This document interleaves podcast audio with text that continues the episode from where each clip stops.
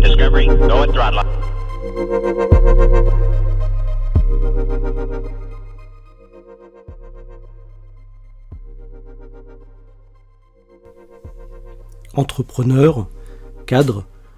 soyez comme les sportifs. Reproduisez les mêmes gestes jusqu'à la perfection. Comme eux, vous serez un jour dépassé par un plus jeune, un plus beau. Vous pourrez devenir consultant pour parler de vos compétences devenues obsolètes à des cadres et des entrepreneurs. La métaphore sportive fait des ravages. On y a tous eu droit.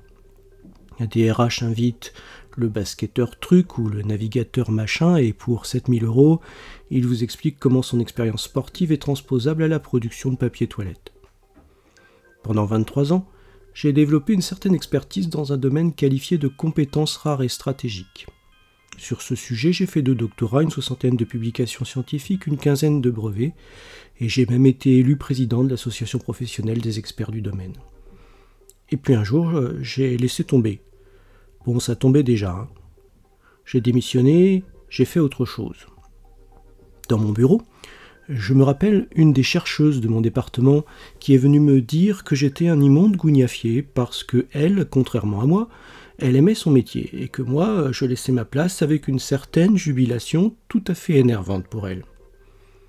En fait, euh, oui, oui, c'était bon. Bien meilleur que la reconnaissance de mon passé était l'excitation des découvertes futures. L'erreur faite par cette chercheuse est de penser que son métier, c'était l'expertise que j'abandonnais. Mon métier, ce n'était pas ça. Ce n'était même pas la chimie, même pas les sciences exactes, même pas les sciences. Mon métier, c'est la curiosité. Depuis, euh, j'ai fait deux fois un laisser-tomber sur des domaines où j'étais devenu expert. Ces petits moments d'incertitude sont délicieux si on évite de penser à ce qu'on abandonne pour se délecter de l'immense champ des possibilités que permet cet abandon. Parfois, il ne faut pas seulement tourner la page, il faut aussi la déchirer. L'intelligence artificielle, c'est un excellent moyen de laisser tomber. Pris comme expert, le data scientist mathématico-statisticien est dans la situation du grand gourou de la brique rouge, incapable de construire une maison. Il sait faire d'excellentes briques, mais ne comprend rien à l'architecture. L'intelligence artificielle, c'est un moyen d'investigation et de création. En août 2021, une mise à jour de mon ouvrage sur la créativité aux éditions techniques de l'ingénieur contiendra un gros chapitre à ce propos. Pour bien faire de l'intelligence artificielle, il faut savoir pas mal de choses sur ce sur quoi on va s'en servir. Cela veut dire apprendre la chimie des chimistes, la balistique des artilleurs, la grammaire des linguistes. Sinon, il y a des plateformes automatiques de data science qui pourront aisément vous donner des résultats de corrélation entre les pommes et les poires.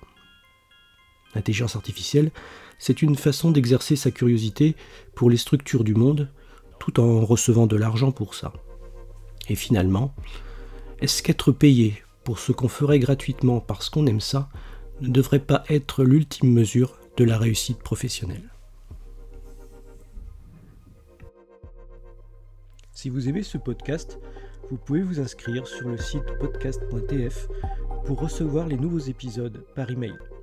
N'hésitez pas à le diffuser autour de vous et à mettre des commentaires afin d'alimenter les algorithmes d'intelligence artificielle des réseaux sociaux et accessoirement d'encourager ma production. Vous pouvez me poser vos questions dans les commentaires et j'y répondrai lors du prochain épisode.